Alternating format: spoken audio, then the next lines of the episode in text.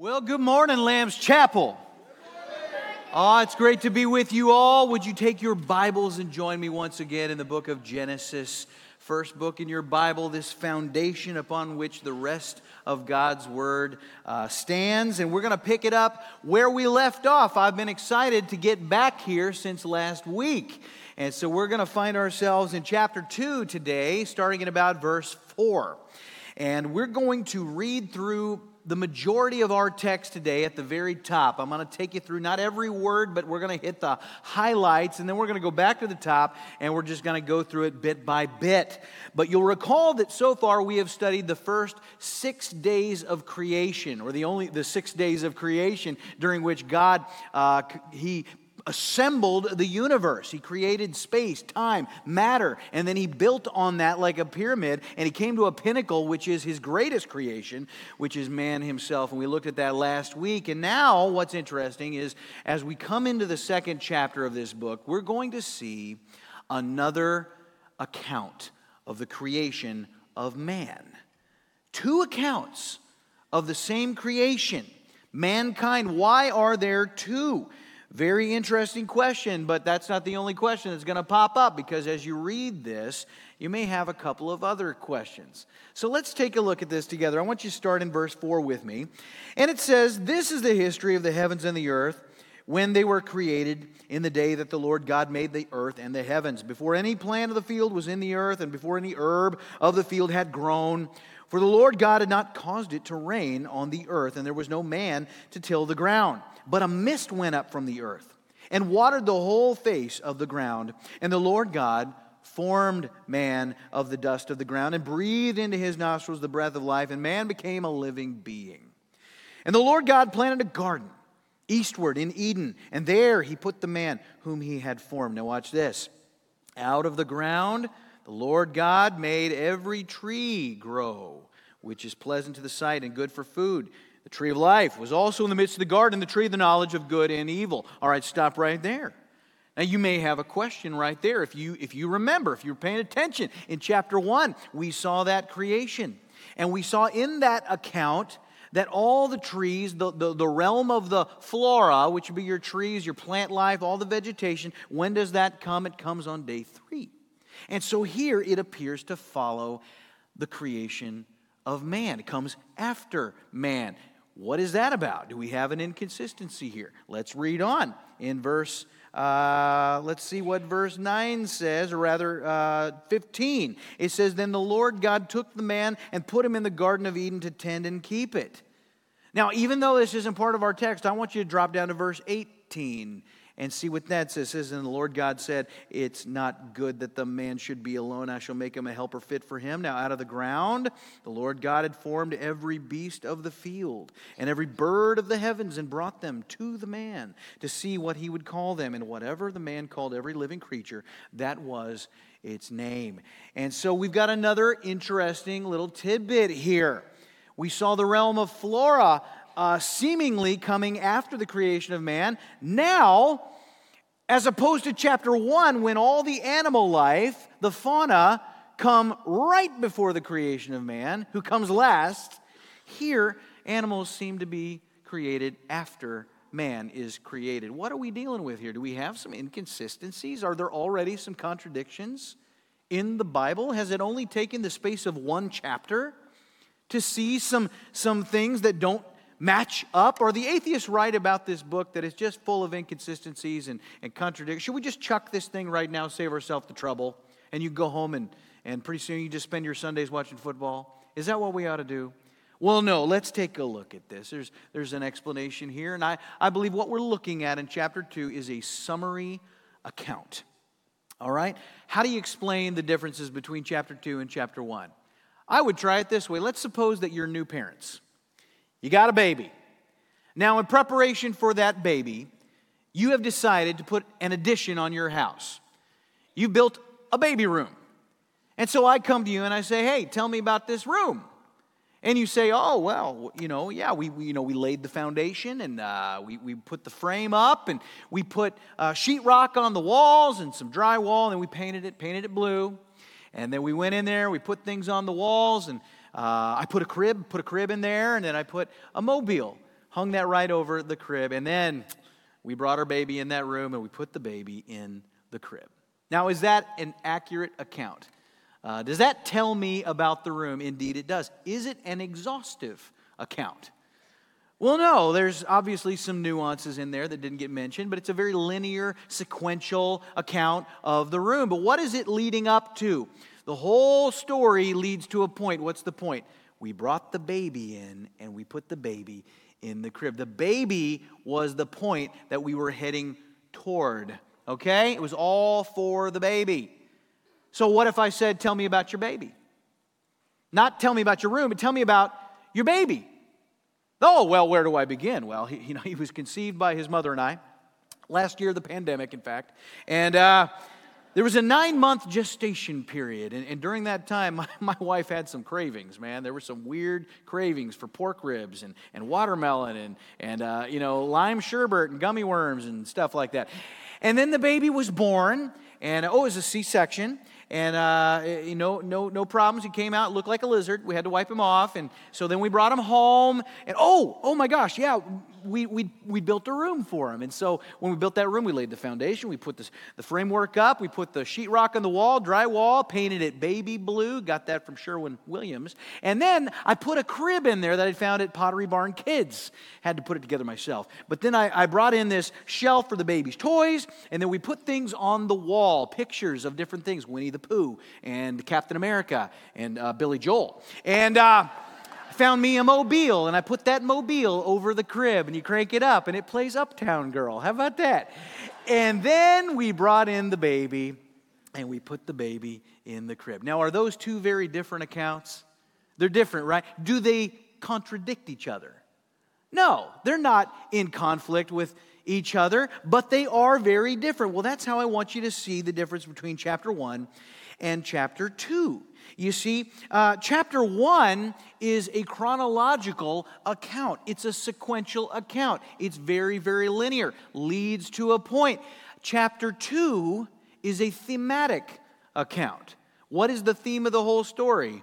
It's the baby. In the first account, I, I, I'm telling you about the room, right? You want to know about the room. In the second account, you want to know about the baby. And so the baby's going to figure dramatically into that story. Everything is in relation to the baby. Well, that's how chapter two is. Chapter one is creation in relation to God and His glory.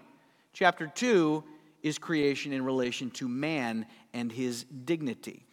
Here are a couple of images I want to show you. I've referred to creation as, as being like a pyramid. It's building upon itself, right? So look at this image here. It's a view of a pyramid from the side.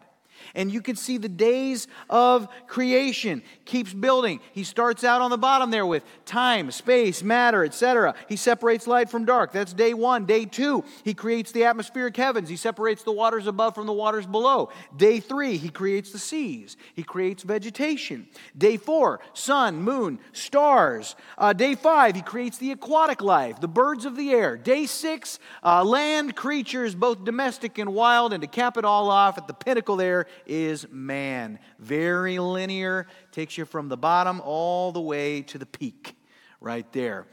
Chapter two gives you the same pyramid, but from a different view. You're not looking at it from the side, you're looking at it from above. You're looking down on this pyramid as you are right here. Now, when you look at that image, where's man? Is man on top?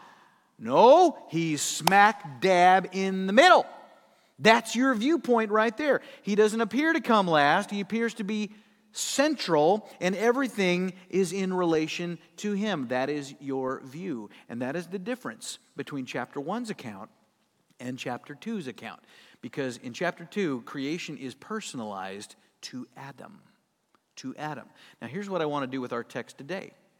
In your notes, let's personalize this account for you. Because what's true of Adam is true of you. And so we're going to see the difference between you and Adam is merely the agency of a mother and father. He came perfect from the hand of God, but you are just as precious in the sight of God as Adam was. And we're going to look at this together. Would you bow with me? Heavenly Father, I pray, Lord, that you would guide us as we study your word. What an amazing uh, account you have set before us today. I pray that we would be able to unpack this and extract from it truth that is beneficial, that gives us an awareness of how you've created us and what it means to live in your world which you have made. And we pray this in Jesus' name. Amen. All right, so in Genesis chapter two, you're going to see, first of all, in your notes, your position. Your position. Uh, Adam's position is prominent in Genesis two. It says first that God made the earth and the heavens, and in verse five we saw that before any plant, this happened before any plant of the field was in the earth and before any herb of the field had grown. These plants are plants that have not come up yet. Why haven't they emerged? What are they waiting on? These are plants that are intended by God to be cultivated and tended to by man. They are tarrying. How many of you know that there are some plants that don't come up as often as others? We moved into a house in Elon. Uh, there was a dear lady that, that owned that home, lived in that home before us, and she was a wonderful gardener. She planted all kinds of beautiful things on that property. And just in the months that we've lived there, we've seen things come up that we had no idea were even there. And so not all plants come up at the same time. They wait. They're waiting for a certain time. What are these plants waiting on? There's a couple of reasons they're waiting. If you continue in verse five, it says, "For the Lord God had not caused it to rain upon the earth, and there was no man to till the ground, but a mist went up from the earth and watered the whole face of the ground." They're waiting because the hydrologic cycle, the continuous uh, circulation of water in the earth atmosphere system, that had not been started yet. And this, this text is careful to show us, it says that God had not sent rain upon the earth, but it's careful to show us in verse six where the water is going to come from. He has provided a mist to condense. And we talked about in week one, there was a vapor canopy over creation that watered the earth. There would be a, a constant state of moisture. There'd be a heavy condensation in the morning. And so these plants are waiting to come up because that hydrologic system had not been put into place yet. So what is it that, that initiates that? It's going to be God. Notice it says God had not sent the rain. It is God who sends the rain. Psalm one thirty-five, seven says, "He it is who makes the clouds rise at the end of the earth, who makes lightnings for the rain and brings forth the wind from his storehouses." Isn't that lovely language to think of God as the one who orchestrates the rains and the lightning and all of that? And so we see the first thing in this hydrologic cycle when we think of rain and photosynthesis and growth, all of that must be predicated by God saying, "It's time." He's the one that initiates it. And so it's waiting on God, but it's not just waiting on God. It says in our text that there was no man to till the ground. There was no man to till the ground. It's waiting not only on the Father, it's waiting on the baby, right? How come you, you wait to crank up that mobile with Billy Joel? You're waiting on the baby. You're like, "Pastor Scott, what is it with you and Billy Joel?" It's a long story. Uh, I love the piano man. Anyway, the baby's got to be set in that crib. That is what creation is waiting for. And he has not been created yet, but in verse seven, he is created. Here's the Lord placing his image bearer into the world. Look at verse seven. It says, "And the Lord God formed man of the dust of the ground." And we're going to see two main components in God's shaping of man. First of all, what's true of Adam is true of you. In your notes, God made your body. God made your body. Your body has shape and form and visage because God created it. Your substance, your metaphysical properties, everything is because of the hand of God. You don't like how you look, you take it up with God. All right? There are people that want to change their anatomy and do all of these things. Listen, that is a rebellion against your maker. Your God made you the way you are. And so you are comprised of the same stuff Adam was. What was Adam made of? It says that he made him of the dust of the earth, the dust of the ground. You are dust. You are earth. We are earthy people. Earthy people. Did you know that? I mean, Adam was created literally, directly from the earth. You come from the same exact elements, even though you were born. All right? You have, I think, there's like six elements in the human body, and that basically is the same components of a rock in its most basic elements, if you took all of the substance, all of the elements of your body, you, you compressed them to one substance, your body would be worth about a buck fifty. All right? I mean, inflation, you might be up to seven bucks, eight bucks, something like that. But, you know, if you if you go into the ground, that's what you're going to condense to. If there's no preservatives in you and nobody's trying to keep you, uh, you know, embalmed and whatnot, you will decay back to your basic elemental form and you will be earth. To dust you will return. And that's what Adam is. And if you could just imagine what that looked like for God to form Adam, that he would pull elements from the existing matter. He'd say, let's take some phosphorus from over here. Let's take some hydrogen from over here and put it all together. And just you see this statue, this image bearer fashioned at the hand of God. It, it's almost difficult to imagine. I have a pretty good imagination, and I, I can picture something like that.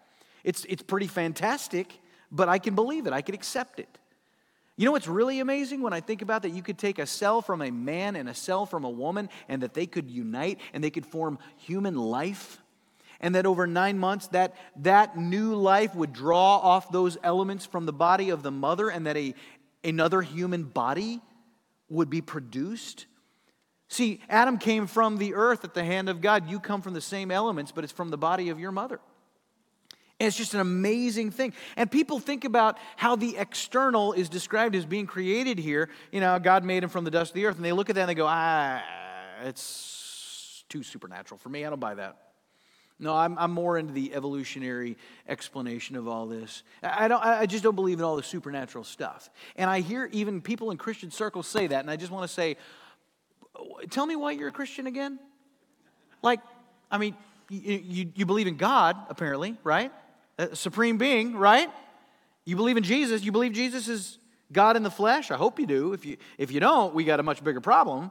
You believe that Jesus was born of a virgin? Do you believe that he lived a perfect life, that he performed miracles, that he walked on water, that he multiplied the loaves and the fishes, that he raised the dead, that he himself was res- raised from the dead? You believe all that? If you don't, you're not a Christian, that's for sure. But if you believe all that, you could believe this. This is no problem for God to do this. And so we see this wonderful creation. He continues in verse seven. He says that he breathed into man's nostrils the breath of life. And man became a living being. Some of your versions say man became a living soul. And that's the next point in your notes. Not only did God make your body, God made your soul. He made your soul. In fact, you don't merely have a soul, you are a soul. That's what C S Lewis said. He said, I don't have a soul, I am a soul. I have a body. Your soul is the part of what God made that will last into eternity. Your body will pass away and you'll get a new glorious body later on. But when God created you, he created a soul housed in a fleshly, physical body. And that is what makes you different from all the other animals, is your soul. Uh, there's something different here. There is one guy created, one human being. He didn't create an entire race, he created one man. In the other creation account, God speaks, let there be, and there was, right? He didn't say let there be man, and there was a whole, you know, like when he says let there be, you know, and there's a whole herd of animals or a swarm of fish or a flock of birds. He didn't say let there be man, and there was a whole, you know, flash mob of dudes right there. No, one individual. What that says is that God cares about each individual human being, which means God cares for you. God loves you. He loves you individually, personally. Uh, Psalm one thirty-nine, thirteen to fourteen, for you formed my inward parts. You knitted me together in my mother's womb. I love this language. Uh, I praise you, for I am fearfully and wonderfully made. That's the physical. But listen, he says, my soul knows it very well. My soul, not your body, your soul knows it. You know what that means? You have an awareness. You've got an intellect. You've got a reason in you. You've got emotion. Eternity is within you. Uh, God breathed the breath of life into the nostrils of man. Through these little holes right here came infinity. Just an amazing thought right there. And so that is your position. And we keep going. And now I want you to see in your notes your provision. Your provision. In verse eight, the Lord God planted a garden. eastward in Eden. And there he put the man whom he had formed. He, he, he makes a place for him, and he puts him in that place. Just like, like a baby room and putting that infant child in that crib, God puts man in a garden that he has prepared in advance for the man. And what that says is, if what is true of Adam is true of you, in your notes, God places you intentionally, right? Wherever you are, you are not there by random happenstance. You are there by the sovereignty of God. God is in total control. There's an intentionality to your life. And so he has created this garden. He plants this garden. For you gardeners in here, uh, you should know God was the first gardener. He planted a garden. Where did he plant it? It says eastward. Eastward in Eden. What, east of what? What's eastward? What, we don't know. We have no, we have no place to, to reckon where that might be. So why does he even use the term eastward? You know, I have to look at the Bible as a unified book. I look at it in its totality. Is there a central geographic locale that we concern ourselves with when we read the Scriptures? Where, yeah, where is that action taking place? The, the primary individual in all of Scripture is Jesus Christ. From whence does he come? He comes from Israel. And so I just have to conclude that eastward means east of God's land. It means east of Israel. But wherever this garden is, God puts the man there on purpose. And that's true of you and me. Wherever you are, by the sovereignty of God, you are there. And in verse nine, it says, out of the ground the Lord God made every tree grow that is pleasant to the sight and good for food. And so he's not just putting him in this garden and he's going to let him fend for himself. There's provision there, okay? Uh, and if that's true of Adam, it's true of you. And so in your notes, God sustains you physically. He sustains you physically, okay? Every breath that you draw is by the hand of God. Whatever health you have, you are granted that health by God. We are at his hand, okay? And Adam uh, is sustained by God. He's got trees there. These trees are good for food, and we've talked about that in week one, how he provided every uh, fruit-bearing tree for the man. We know they're not going to grow hungry. He meets their needs. God, every need that is met is met by God. My God will supply all your needs according to his riches and glory in Christ Jesus. And so he meets our needs. But these trees are good for food. And, and it says that they're pleasant to the sight. And I find that fascinating, because to identify these trees as pleasant to the sight means that there are other trees that are not perhaps as pleasant to the sight. And that means that even in creation, you could discern levels of beauty. I know that might seem a little heretical when you think about creation, how it was perfect. And God said it is very good, right? But there's still some trees prettier than others. Does that seem weird to say?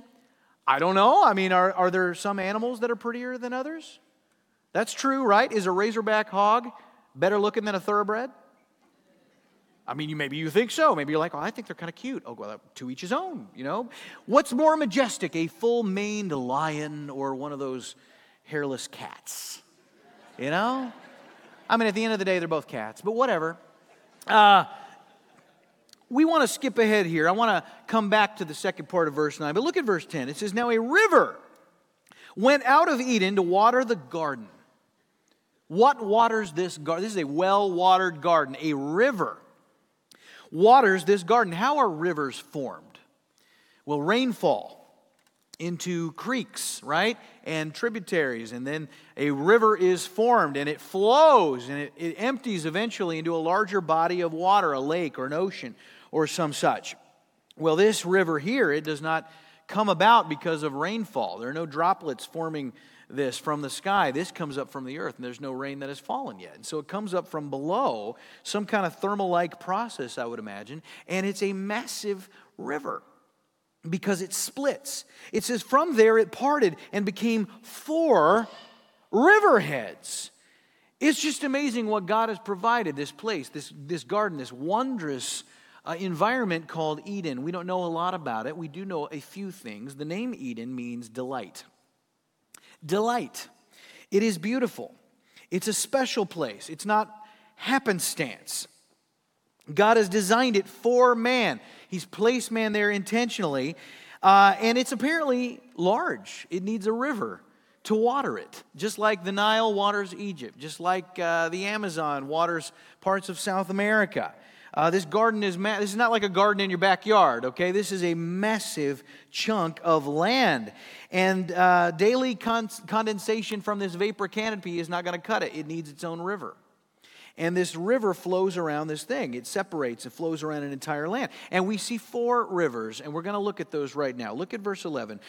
The name of the first river is Pishon. Pishon. It is the one that skirts the whole land of Havilah, where there is gold, and the gold of that land is good. And we're going to talk about that gold. Uh, Bdellium and the onyx stone are there, precious stones. And the name of the second river is Gihon, and it is the one which goes around the whole land of Cush. And the name of the third river is Hiddekel, and it is the one which goes toward the east of Assyria. And the fourth river is the Euphrates. And some of you just woke up. You're like, I know that name. I know that name. And when I tell you what Hiddekel translates into, you might know that one as well. So where is this garden? Well, we don't know geographically where it is. We've already kind of established it might be east of Israel, modern-day Israel. We don't know where Eden is. We could use some of these rivers as clues to kind of pinpoint its location. Uh, that first river, Pishon, uh, says it flows around the land of Havilah. We, we see those names later in Genesis, Genesis ten and later on, but they're nothing concrete that we can derive from that. The second river, Gihon, says it flows around the land of Cush. Scholars say Cush is modern-day Ethiopia. All right? Ethiopia. Interesting. And then you've got these last two rivers, and these are the only chartable rivers in this passage. The first one is called Hiddekel. Hiddekel is the Hebrew name for the Tigris River. And if you know the fourth river, Euphrates, uh, then you probably know the Tigris because they're often mentioned together. In fact, if you were paying attention in class growing up, you heard about the Tigris and Euphrates. And what is the parcel of land in between the Tigris and the Euphrates River? What is that called? It's called the Fertile Crescent. And the nation that occupies that parcel is Iraq. Iraq, modern-day Iraq. So where are we to discern that Israel, or rather Eden, was located? Well, we don't, we don't really know. Because none of this is going to nail that down for us, because all of this topography is going to change after the flood. So it doesn't really matter. So you could get hopped up on where to locate Eden. A lot of people get concerned about that. There's some modern-day uh, Mormons who insist that Eden uh, was located in modern-day Missouri. Uh, you know, I got family in Missouri. I don't for a minute buy that it used to be Eden. Okay, uh, you know, the, the garden that whose name means delight, I don't think God is going to let let it be a place that sounds like misery. I just don't, I don't see that, okay? But I want you to notice the wealth that is in this land. He says there's gold. There's precious stones, bdellium and onyx, okay? You've got a botanical blessing, and you've got a mineral blessing. There's, there's precious metals here. There's precious stones here. Now, what makes them precious? It's their beauty. It says the land or the gold of that land was good. This is the first place in your Bible that gold is mentioned, and God says it's good. The last place gold is mentioned in your Bible is in the last book of the Bible, Revelation. Where do we see gold? We see it in the eternal city, and we're walking on it. It's streets of gold, and it contributes to the beauty of that city. And so gold is good in the beginning, and it's good at the end when it's reclaimed its purpose. And in between, it is something that man worships and longs for, and it is his worship of it from which comes uh, uh, all kinds of evil. But God made it. There was no financial system in Adam's day, and so the value placed on this is simply its beauty. It's there to be enjoyed by man. And so what this shows us in your notes is that God blesses you aesthetically. God gave great beauty to Adam in his environment. Now, you and I don't live in Eden, but we still live in a beautiful world. I love driving around this, this town, this county, how green it is compared to where I came from, you know, and I love the beauty that God has provided in this world. I love to go to the mountains. I love to go up to Hanging Rock. I love to, you know, in California, we drive out to Yosemite and we'd, we'd you know, uh, just gaze up at El Capitan and Half Dome, and we just want to sit down by the Merced River and cry. It was so pretty. And so we live in a beautiful, beautiful world, and God has blessed us, and he blessed Adam. Now, I want you to jump back to verse nine, and I'm going to finish that up. It says, in the second part of verse nine, the tree of life was also in the midst of the garden, and the tree of the knowledge of good and evil. Now, there are trees in this garden. We've talked about them. They're ple- they're pleasant to look at. They're good for food. But now specifically, we've got the mention of two very unique trees. The tree of life and the tree of the knowledge of good and evil. Now, these trees are not probably natural trees in the same sense as the other trees in that garden. They've got fruit that they produce. It may be consumed, but these are supernatural trees. At least the tree of life is a supernatural tree, as we shall see. But let's just say that the significance of these trees is all found in the name. To partake of the tree of life would be to sustain one's life. Now, this is a literal tree. It's not a figurative, symbolic tree, as some suggest. Some say, well, I don't think that was a real tree. I think it symbolizes something else. No, it's a real tree. It's supernatural, but it's real. We're going to see it again in Revelation. It's going to appear in the holy city, in the eternal state, in heaven. And uh, there, all generations of saints are, are going to partake of that tree. It says there that it, it will produce twelve kinds of fruit a month. You know any trees like that? That's an amazing tree right there. And the source of this tree is, is that it produces eternal life. It's a source of eternal sustenance. And if this is true of Adam, it's also true of us. In your notes, that God nourishes you spiritually. Adam had a tree that would provide fruit that could result in eternal life. Let me ask you, do you have access to eternal life? Yes. You do. And it's found in Jesus Christ. If you know him personally, your God spiritually sustains you. To know Christ is to partake of eternal life. And so you are nourished. But this other tree, This other tree, uh, the tree of the knowledge of good and evil, this would expose one to that which you are never meant to know. Man was not meant to know certain things. Now, it's called the tree of the knowledge of good and evil. Man knew good. Good was inherent in creation, but there was no evil to be known by man. God did not intend for that to happen. So when man would partake of this tree, which he was commanded to stay away from, we're going to read that in verse sixteen. He's going to rebel against that command. But when he partakes of that tree, he will now know what he was never meant to know. He will know evil. And it won't be the fruit that's going to taint him. It's going to be the act of disobedience. And after that fall, after that disobedience, God is going to say we have to remove Adam and Eve from the garden, because if they stay, they're going to partake of the tree of life after having partaken of the tree of the knowledge of good and evil. And we don't want them to have eternal life. Why would God not want them to have eternal life after eating of the tree of the knowledge of good and evil? We're going to get to that in a few weeks. So that's a teaser. You're not going to tell us, Pastor Scott? Nope. Got to come back. Got to come back. And so that is our provision. Now we're going to move on from here. We're going to see our purpose. What is your purpose? Look at verse fifteen. It says, then the Lord God took the man and put him in the Garden of Eden to tend and keep it. He's, he's to tend and keep the garden. God's going to give him a directive. He's going to say, I want you to do what I tell you to do. And the man is expected to be obedient. But I want you to see this is quite a life that God has planned for this man. I mean, tell me if this isn't a great lifestyle. All Adam has to do here, his major purpose is to walk with God in the cool of the day, in this beautiful, exceptional place, to be in fellowship with the Lord, to be intoxicated with the wife that God's going to give him, and he is to do what God tells him to do and have fun. And that's it. And what a work environment. If that's your job, what better environment than the Garden of Eden? Would that beat the D M V? Huh? Would that beat the sewer?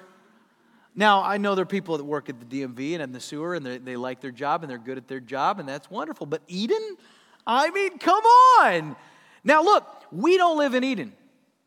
But can we still have joy and serve the Lord wherever we are? We absolutely can, man. I don't care where you are. I've worked some, some low-life jobs in my day, but you know what? I could be content as long as I served the Lord and I knew who I was in Christ. And so can you. Wherever you are, man, you work at Mickey D's, you flip burgers for Jesus. And you be joyful, amen? Because he's put you there and he gives you life in your lungs. He's got a heart beating in your chest. And you live for him and you can have joy. Doesn't matter where you work, because in your notes, your purpose is to serve and enjoy the Lord. And I know people who have all the wealth that you can imagine, and they're in charge of countless people, and they're miserable because they're not serving the Lord and they're not enjoying Jesus. And so that is Adam's purpose, and it is our purpose. There's nothing better than serving him. And now I want you to see your prerogatives. Your prerogatives are pictured in this text in verse sixteen. It says, "And the Lord God commanded the man, saying, of every tree of the garden you may freely eat." See, there's grand permission here. Every tree. Every tree. Are there a lot of trees? Yes. Vast garden. Massive place, Eden. You can partake of every tree. But what does he say? He says, "But of the tree of the knowledge of good and evil you shall not eat.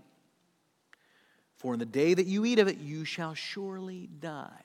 You see, one measly command. This is God's way. Vast, magnanimous, benevolent permission. Man, all you see is yours. You have full access to anything uh, that you gaze upon. And not only do you have access to it, you are in charge of it. You have dominion over it. It is under your command. Go forth and enjoy, but there's this one tree. Man, don't go near that tree. I'm telling you, you eat of that tree, you're a dead man. You are a dead man. Be forewarned. And folks, if you are the descendant of Adam, and we all are, we have the same arrangement. Because in your notes, our choice is God, who is life, or sin, and that's death. Adam's got everything, man. It's all at his dis- uh, disposal. But I want you to see, even though he's got everything he could ever want, what is the first temptation that, that man is posed with by the devil? He says, God knows that if you eat of this, you'll be like him. You see, God knows there's more. Oh, there's so much more. God doesn't have your best interest at heart. If you obey God, you're going to miss out. You're going to miss it. God's not totally honest with you. He's not totally sufficient. What he's given you is not enough. You're going to have to go off on your own to find fulfillment. Is that playbook still working today? Satan's still doing that today, telling those lies today? Absolutely. See, God made that command because God knew what the ramifications of disobedience would be. He knew what awaited man on the other side of that disobedience. And he also knew that when tempted, man would cave because man wanted to know what he didn't know. I've got a couple of dogs. One of them is still kind of a puppy. He's like eight months old. His name is Lucky. He's a golden doodle. And Lucky will live up to his name if he makes his first birthday. Okay, now he's ornery. He's a bit of a rascal. Now, he's got everything he could ever want. I mean, we provide everything for him. He's got food. He's got water. He's got treats. He's got uh, toys. He's got shelter. He's got people to clean up his puddles that he leaves around the house from time to time. He's got one mandate. Lucky, you stay inside this gate. You stay right in here. Do not go out that gate. So he knows what he's supposed to do. And yet, if that gate is ever ajar and he is close, he bolts out that gate and he will run all over creation. Why does he want to go out there? Because freedom! That's why. He wants to know what's out there. He's insanely curious. Now, why don't I want him to have freedom? Am I just trying to harsh his buzz? I mean, what's going on? Am I just some kind of a killjoy in the life of Lucky? I mean, does Scott want to hold him back from all that he's meant to be? That's what he thinks. He thinks, you know, Scott wants to hold me back. I'm meant for more. There's got to be more out there. No, no, no. I know what's out there. There are cars out there, right? When he was a little pup, there are hawks in our neighborhood. They'd swoop right down and grab him. He looks like a squirrel. And when he was little, you know, I know there's a pond in our backyard. He'll fall right in it, sink to the bottom. He already did that one time. We had to fish him out, dry him off. Okay? I know he's going to get muddy and he's going to bring mud in the house. I know what's in his best interest. But he just, he's just looking for freedom, right? Now, he's got the prerogative to obey or disobey. And so do you. God knows the ramifications.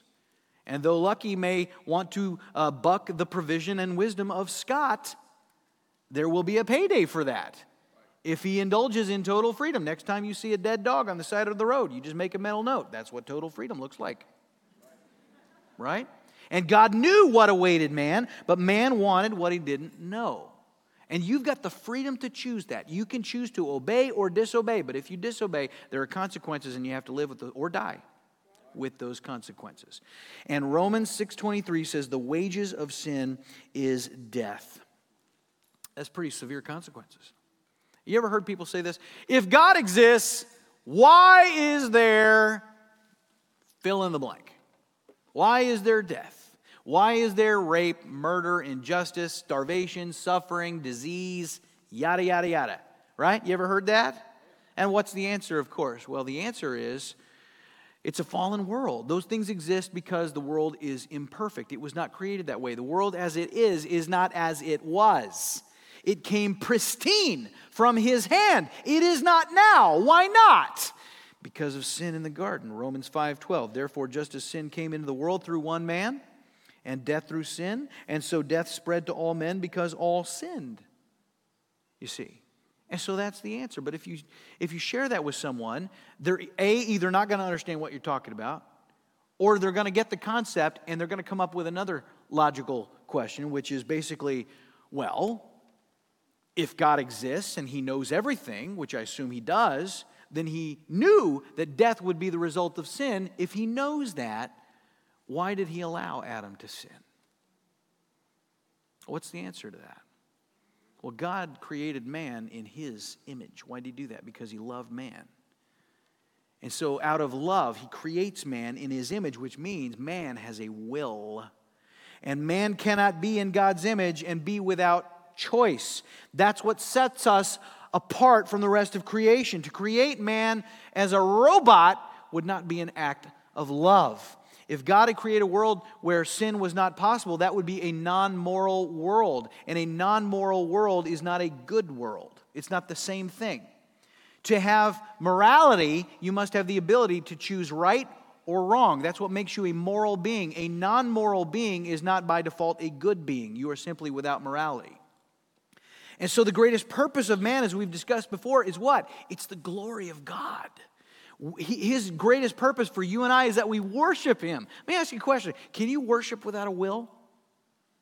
You say, well, creation gives glory to God. It's not the same. The way that you worship is not the same way that inanimate creation worships. You worship directly. You worship actively. And you have the ability to worship him with your actions or dishonor him with your disobedience.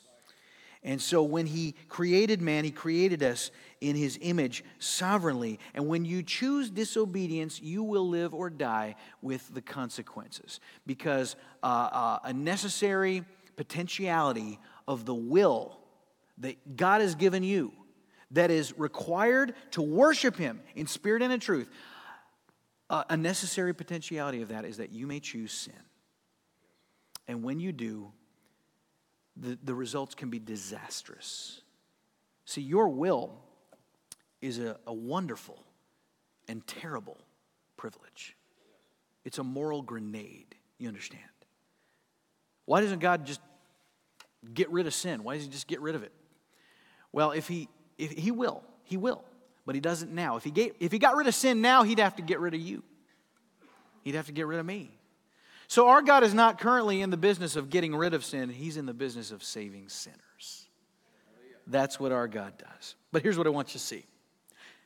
Despite man's sin, in your notes, man's bad choices facilitate a greater glory through the cross. See, the plan that God's going to put in place will, will bring him more glory than the presumed obedience of Adam. Because it's going to come from the God-man who would obey perfectly. He would do what Adam failed to do in the very beginning. Romans five twenty-one says, so that as sin reigned in death, grace might also reign through righteousness leading to eternal life through Jesus Christ our Lord. And this is the subpoint of the Bible. When you look at the Bible and you look at the beginning and you look at the end, You look at Genesis and you look at Revelation. The theme here is the establishment of God's kingdom, the loss of God's kingdom, and the eventual reestablishment of God's kingdom, which will last forever. In Genesis, you got the first kingdom. God makes a, a creation. He makes a world, a universe. It is perfect. That is his kingdom, Eden. What do you have to have to have a kingdom? You have to have willing subjects. Do they have subjects in that kingdom? They do. They got a man, they got a woman. And they are subjects of a king, but they disobey that king. They rebel against that king. Now that kingdom has been relinquished. It's been given over. Dominion has been lost. To who? To the deceiver. You see, remember when Satan took Jesus? He's tempting him. He takes him to the highest mountain. He shows him all the kingdoms of the world. He says, if you'll just bow down and worship me, I'm going to give you all these kingdoms. And we read that and we go, you think you own all those kingdoms? Why did he say that? Because he, he does have dominion over those kingdoms. That's why he's called the prince of this world. You see, through sin, dominion of this world was relinquished to Satan. And so after the fall of that kingdom, it is under his control, and it gets so bad that God just, by chapter six, as we'll see, destroys the earth by flood, and he starts all over with eight people, Noah and his family. He says, all right, let's see if you can represent my kingdom now. We'll try this again. You're going to be my people, and you're going to govern one another, and we're going to set up some principles. Well, that doesn't work. Because people are people and they're sinful because they descend from Adam. And so they just want to glorify self. And they build a tower that goes up presumably to the heavens. And they say, we will be like the Most High, which is exactly what Satan said. And God says, no, you won't. And he disperses them, and he creates different peoples with different uh, cultures and different languages. And he takes one of those peoples in the form of one man, and he says, Abram, I'm going to make you a nation. I'm going to make you my people. And your people are going to represent my kingdom to the rest of the world. You obey me and I will be your king. How'd that work out? It didn't. They disobeyed him. And they went off after idols. And they worshiped false gods. And they became pagan. God said, okay, fine. I'm going to let you be uh, taken off into slavery. Half of you will go into Assyria. The other half will go into Babylon. And they're going to get conquered over and over and over by, by, uh, by the Persians, by the Greeks, by the Romans. Until finally God says, I'm going to send my son in the flesh. Here he is. Jesus is on the earth. This is your king. This is your Messiah. He's here. And all you Israelites, you can come under the authority of the true king. But they just crucified him. And he said, you reject my son. Okay, well, I'm just going to open the kingdom up. I'm going to blind you to my kingdom temporarily. And I'm going to open this kingdom up to some other people, some non-Jews. I'm going to give the kingdom access to some, some Greeks and some Germans and some Russians and some Chinese and some Japanese and some Africans and some Carol, Carolinians, all right? Some Gentiles, and they will be my church, and they will be a glimpse of the coming kingdom. But it's going to be a glimpse. It's just going to be a glimpse. And one day, my son's going to come back. And he's going to establish his kingdom for real on the earth. And all that church, those Gentiles are going, and any Israelites that are on the earth at that time, by faith, they can go in if they will submit to the king. And that is the totality of your Bible, that it's bookended by kingdoms. Creation in its perfection, which will fall and be surrendered. And the reestablishment of a kingdom because of Jesus Christ. But I want you to understand something. That final kingdom will never fall. That final kingdom will be a perfect, everlasting kingdom. And let me tell you what, it will be even greater than the first kingdom. As marvelous as it was back in Genesis, let me show you the comparison. In Genesis, what do you have? You've got light that uh, illuminates the earth, the sun, the moon. In Revelation, there's no need of a sun or a moon. Christ is the light. In Genesis, you've got man living in a prepared garden. Well, in Revelation, man is living in a prepared city, brilliant and scintillating, glorious. In Genesis, the river flows out of Eden. In Revelation, the river flows from the throne of God. In Genesis, you've got gold in the land. Well, in the eternal city, we walk on gold. That's what that city is made of. In Genesis, you've got a tree of life in the middle of the garden. Well, in the eternal city in Revelation, it's in the midst of the city. In Genesis, you have a number of precious stones in the land. Well, in Revelation, the foundations of the city's walls are adorned with every kind of precious stone. In Genesis, God walks in the garden. Well, in Revelation, God is in the midst of his people. In Genesis, the ground will become cursed. In Revelation, there is no more curse. In Genesis, there will come to be daily sorrow because of sin. Well, in Revelation, he will wipe every tear from our eyes. In Genesis, there will be thorns and thistles that will arise because of sin. In Revelation, there will be no more pain. Everything will be good. In Genesis, man's given every herb, every green tree, every green plant for food. In Revelation, we will eat every kind of fruit from the tree of life for eternity. In Genesis, man will eventually return to the dust from whence he came. But in Revelation, he will be raised. Raised incorruptible, never to perish again. In Genesis, man's thoughts become only evil all the time. Well, in Revelation, we are uh, purified. Nothing will defile us. In Genesis, after the fall, God will cover our shame with animal skins. But in Revelation, we return in fine linen, white and clean and pure. In Genesis, Satan is the tempter that causes man to fall. In Revelation, that tempter is thrown into the lake of fire.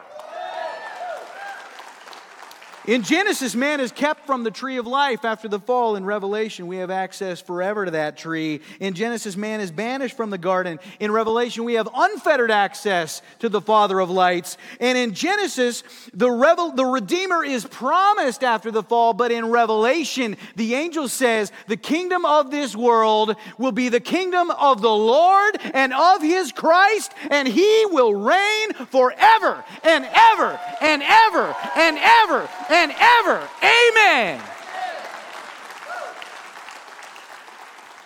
And in that day, redemption will be fully and finally accomplished. Our God will reclaim his bride. Our God would reclaim his creation. Our God would redeem those slaves. And we will be free forever. And you know what won't be in that holy city? There may be a tree of life, but there will be no tree of the knowledge of good and evil. There will be no tempter. And although what is true of Adam may be true of us, in that day, in that final kingdom, we will not make the same mistake that Adam made. No way. But until that day, we live in this world under God, but we live as subjects of the next world.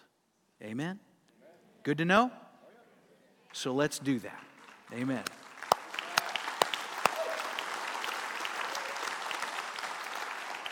Pray with me. Heavenly Father, I ask your blessing upon this group. May they just walk in glory and the knowledge of who you are, of who we are in you, and of what we will be. It's a glorious future. As glorious as your creation was, the best is yet to come. And I pray that we will live that out every single day as citizens in this fallen place. And we ask this in Jesus' name, that you be glorified. Amen. Amen. Amen.